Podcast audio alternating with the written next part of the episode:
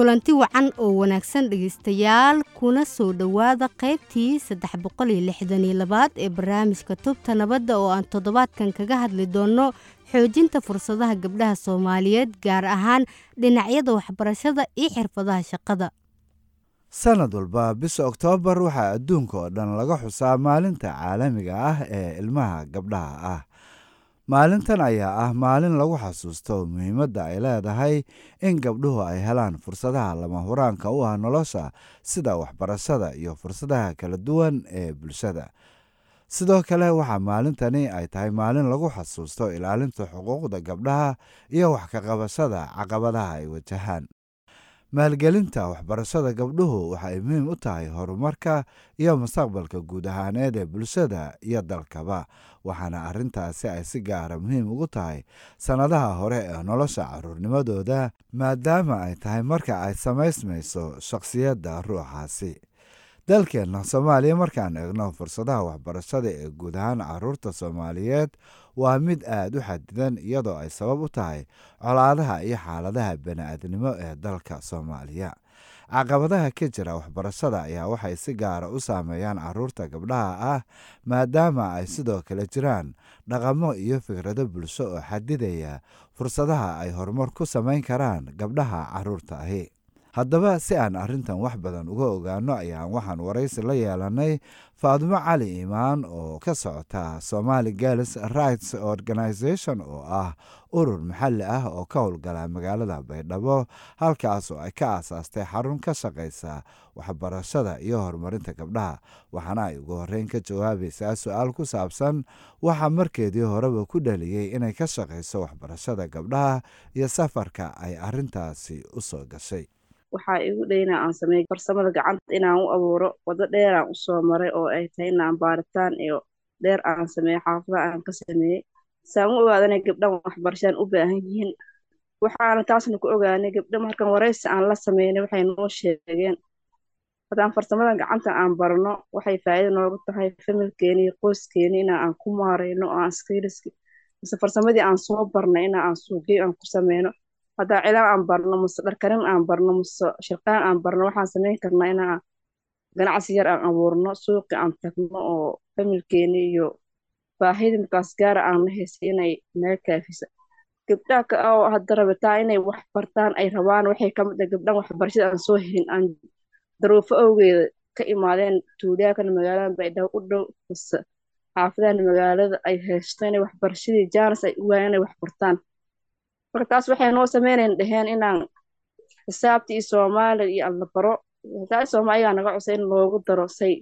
Marka ganacsi ay u bilaabaan ay wixii ay ganacsadaan ay u ogaadaan wixii qaldan iyo wixii saxan ay magacay waxaas ay qoran karaan. Faadumo bal wax nooga sheeg sababaha ugu muhiimsan ee aysan qaar badan oo ka mid ah gabdhaha soomaaliyeed u aadin dugsiyada waxbarashada? Gabdhaha horta way kala yihiin. Qaar waxbarashadaba ma aaminsan in waxbarashada faa'iida ay u tahay gabdhahan in ay horumaraan mise nafsi ahaan ay u horumaraan ma aaminsan waxay ku leeyihiin. Mise waalidiintiya waxay aaminsan gabdhaha hadday wax la bara gurle u dambeyne maamulay naqane maxaa wax laga bara gabdhaha kalena waxbarashadii way rabaan laakiin daruuftii mise fiigii mise iskoolkii wixii lagu bixin lahaa mise jaaniskii uma helinba waxay ku leeyihiin waxbarasho waa rabnaa laakiin jaaniskii ma helin. Haddaa goob waxbarasho oo free ahay inaan wax baran karno oo waxbarashadeena soo saari karno awoodeena soo binaan waa laga yaaba laakiin jaaniski ma helin. Maxaa laga yaabaa in waalidiintan ay soo shaqeeyaan oo magaaladii soo galaan gabdhihii guryaha lagu dhaafo.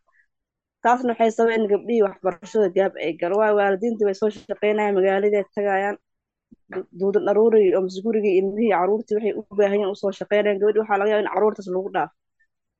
Saas ay tahay magaaladan. Waxaa laga yaabaa in amni daro iyo mise soddonkii sano la soo dhaafo waxay tahay magaalo konfalkeeda barbaleenka iska badan dhaqaalaheeda aan development aan sameyn horumar aan sameynin taasaa mar gabdha waxbarashada gaabgelis taasaan isdhihi lahaa. Waxay kuu sheegeen marmar waxay ku dhahaan gabadhan gabadhan guriga ku joogta waxay u joogtaa? Marka aad awareyso miskaanba saxaafadda aatad waxay ku leeyihiin gabadh ii shaqeyna guriga ii joogta. Waxaaba laga yaaba in gabadhanba familkeeda u soo shaqeyso gurigeeda la geeyey ayadaba dhaqaalo laga raaday waxay ku leeyihiin gabadh noo soo shaqeyne gurigaa la geyna waxbarasho uma awoodno anigaa wax inaan cunno aan la asanahay dadka qaar waxaa arkay saddex wiil mise laba gabdhay guriga u joogaan. Waxay awoodaan inay gabdhahan wiilashan ay wax baraan laakiin diiradda ma saaran inay gabdha wax baraan. Leeyihiin gabdhahan haddaa la gursanaa guri kale iska tagaan laakiin wiilashan shaqay u baahan yihiin mustaqbalay u baahan yihiin in wax la baro wiilashan marka wacyigelinba markii la sameeyo hadda sanadihii hore sanadahan inay wax badan kala duwan yihiin aan u malayn gabdhada waxbarashada soomaaliya aan u fiirnayn mase aan orkeen waxbarashada ku saweyroonaysaan u malaynaya laakiin hadda ilaa stiilna qoysaska qaar mase familka qaar way aaminsan gabdhahan guriga ay joogaan. Waxaana hadda waxaan sameynaa xilliga dugsta mase iskoolaha la xiraa mase jaamacada la furaa waxaan sameynaa inaan iskoolaha mase jaamacada aan tagno. Gabdho free inay ku dhigtaan iskoolaha aan maamulka aan la fadhiisano aan u raadin waxay ku leeyihiin intaan gabadha geynayd wiilka ii gey sababta maxaa dhaa markaa markaa dhahda gabadhaan wiilkan semle waaye waxbarashadaana jaanis ay u hees gabadhan way rabtaa rabitaankeena way tahay maxaa uga celinay markaa gabadhaan guriga joogay anaa soo shaqeyn anaa magaalada ilmahan qof ii haynay marhan dan haddaa la guursanaa guri kalaa la taga ayaa la geynaa waxbarashada wax faa'iida ay leedahay malahan guri wax ay ku soo celinayso malahan haddaa nin kale iga raaca wiilkan laakiin waxaa laga yaaba waxay kuleeyihin inay noo shaqeeyo oo guri uu joogo abaar guri uu joogo gurigan haddii hal gabadh wax la baro waxaa laga yaaba inay familkana u soo shaqeyso gurigan ku fargarayso baaritaankaas ayaga nafta way kuu sheegayaan gabadhan hadday wax barato oo noo soo shaqo familkan dhan ayadaa ku fargaraysa ilmahan waxaan ayadaa biig iskoolka waxaas iyo biilka naga bixinaysa wiilka seeman ayagoo og iyo haddana waxay ogol yihiin inay wiilashan iskoolka ay geeyaan. Marka taasna waxaan kula talin lahaa in gabadhan iyo wiilkan ay sim ay yihiin waxbarashadan xaq ay u leeyihiin. Marka baaritaan la sameeyo oo iskoolaha arag waxaa kaalinta kowaad gala gabdhaha waa waxbarashada in badan. Ayagaa hami fiican u leh. Marka iskoolka la soo daya waxaa arkay gabdho badan boqolaal gabdhood ay soo iskool ka soo baxayaan. Waalidiintan waxaan kula talin lahaa inay gabdhaha ay siiyaan diirada mise priority-ko ay siiyaan inay wax baraan gabdhahan. Si ayagoo familkoodi iyo ilmaha ay dhali doonaan gabdhahaas ay wax u baraan ay mustaqbal fiican ay u yeeshaan. Gabadha hadday wax barato waxaa laga yaaba inay ilmaheeda wax barto familkeeda wax barto. Waxay dhibaatay u imaan lahaa inay meesha ay ka tilmaan laga yaaba waayo qofkooda wax barato waxaa laga yaaba inay wax kasta ay sameyn lahayd inay meesha ay iskaga dhaafto. Fikir badan ay aaminsaneed inay meesha kaga baxaan. Dan familkaas ay soo saaraysan inay qoyska ay soo saaraysan qoys fiican ay noqdaan. Waxaa laga yaaba inay ilma ay dhashay madaxweyne noqdaan xildhibaan noqdaan gudoomiye baarlamaan noqdaan. Xilka u weyn ay qabtaan. Famil oo dowlad ay soo saaraysa laakiin qoftan hadday wax barato waxay ogaana waxbarashadeeda waxay ayadu u tartay waxay faa'iida ay ka soo faa'iidan inay u bandhigaysa umaleyna intaasaan ku baran lahaa waa tahay dhegeystayaal dib ayaan ugu soo noqon doonaa waraysiga aan la yeelanay faadimo cali iimaan. Hase yeeshee balan markan yaro dhegaysanno qaar ka mid a gabdhaha soomaaliyeed oo wax ka barta xarunta ay aasaastay faadumo waxaana ay ka sheekaynayaan waxyaabihii ay ku barteen amaba ay ka kororsadeen xaruntan. Magacay boosifee xuseen cabdiraxmaan wayba baraday farsamo sharqaan caadi marka koo markaan inta kooyay ilaa hadda hadda zaid wala fahmi maaha sidii hor timihi. Nololayba isku jeela timaha intaana kadibna aan wala ka shaqaysado aan hormaran ka hormaran ka jeer macalingaan ka farsamo sharqaan aan u nuurta nuuri saagleerow gaaraan galaaska dharkariska dhikadow mayba fada intiyaana maasha allah iyada walbadan ka fahmi. Antiyaana meel araysu wal karsto walba kasta meel maraq eedanka jeela eedan rajeedilaayar farsamada untiyan nololay walka qobsado horumarka diiradda kaananka faa'iideeyo bilaahi familkan dhan walka qobsada intii macalinkanagada aad bay u mahadsan yihiin kuwaasina waxay ahaayeen qaar ka mid ah gabdhaha wax ka barta. Xarunta ay aasaastay faadumo oo nooga waramayey waxyaabihii ay xaruntaas ku barteen hase yeeshee dhegeystayaal aan dib ugu noqonno waraysiga faadumo bal wax nooga sheeg shaqada ururkiinu qabto si aad gabdhaha ugu caawisaan inay helaan fursado waxbarasho. Ana horta in badan waxaa qabanaa aas urur ahaan. Waxbarashada dadbanaa qabanaa oonan formal educationka oo gabdhahan wax aan soo baray inay waxbarasho ay helaan si ay naftooda ugu fargaleen. Laakiin waxbarashada kale oo nidaamigana kama joogsan ayadan waxaan u sameyna inaan adadgood badan u sameyn ololo badan u sameyno wasaaradda waxbarasho camal la fadhiisano in gabdho waxbarashada iskoolaha aan geyn hadda waxaa jira labaatan labaatan shan gabdhood aan iskoolo aan geynay. Hadda qaar barta dhex maraayan qaarna dugsara soo dhameeyeen aan ololo badan aan u sameynay jiraan oo aan geynay. Ayagoo haaf ay maraan inay iskoolka ay ka haraan amase noo sheegaan aniga lacagtii lagu bixin lahaa iskoolka ma wax manoo samey karta inaan dhehna aan iskoolaha macalimiinta aan la fadhiisanay waxay jiraan oo gabdhahan wax mahaayaane waxbarasho inay gaab ka gali rabto inay waxbarasho loo soo wadaa rabaan aan advocate baan u sameyn. Hadda waxbarashadooda ku jiraanaa jiraan. Gabdho kale waxay jiraan ayagana waxbarashada soo dhameeyo oo ayagana jaamacad aan daruufo awgeed inay ugu horaan noo soo sheegeen oo jaamacadaha maamulahooda aan la fadhiisanay. Hadda jaamacad semester three semester two ay marayaan gabdho badan oo labaatan iyo abaaf aan geyn marka labada waxbarashadan iyo waxbarashada dadban iyo waxbarashada aan dadbaneyn saasa ugu shaqeynaa. Marka labadaba waxaan ka sameynaa wixii aan awoodno oo qaar waxaan ku sameynaa advocate qaarna anigaa gacanta ku helnay santaraab noo furane gabar kasta oo rabto inay farsamada gacanta ay barato skillskan ay barato in laga dhis diyaara u nahay inay wax bartaan ay santarka ay imaadaan oloola badanaa u sameynaa. Santarka santar tv wax looga baranayo waay. Markay waxay bartaan oo farsamada ay bartaan laga yaaba inay hadhow shaqo abuur ay siiyo mise shaqo abuur ayagaba ay samaystaan. Markaa saasaa u kala nooga waran heerarka kala duwan ee maamulka dowladda bahwadaagta caalamiga ah iyo qeybaha bulshada isaga kaashan karaan xoojinta iyo abuuridda fursadaha waxbarashada gabdhaha soomaaliyeed.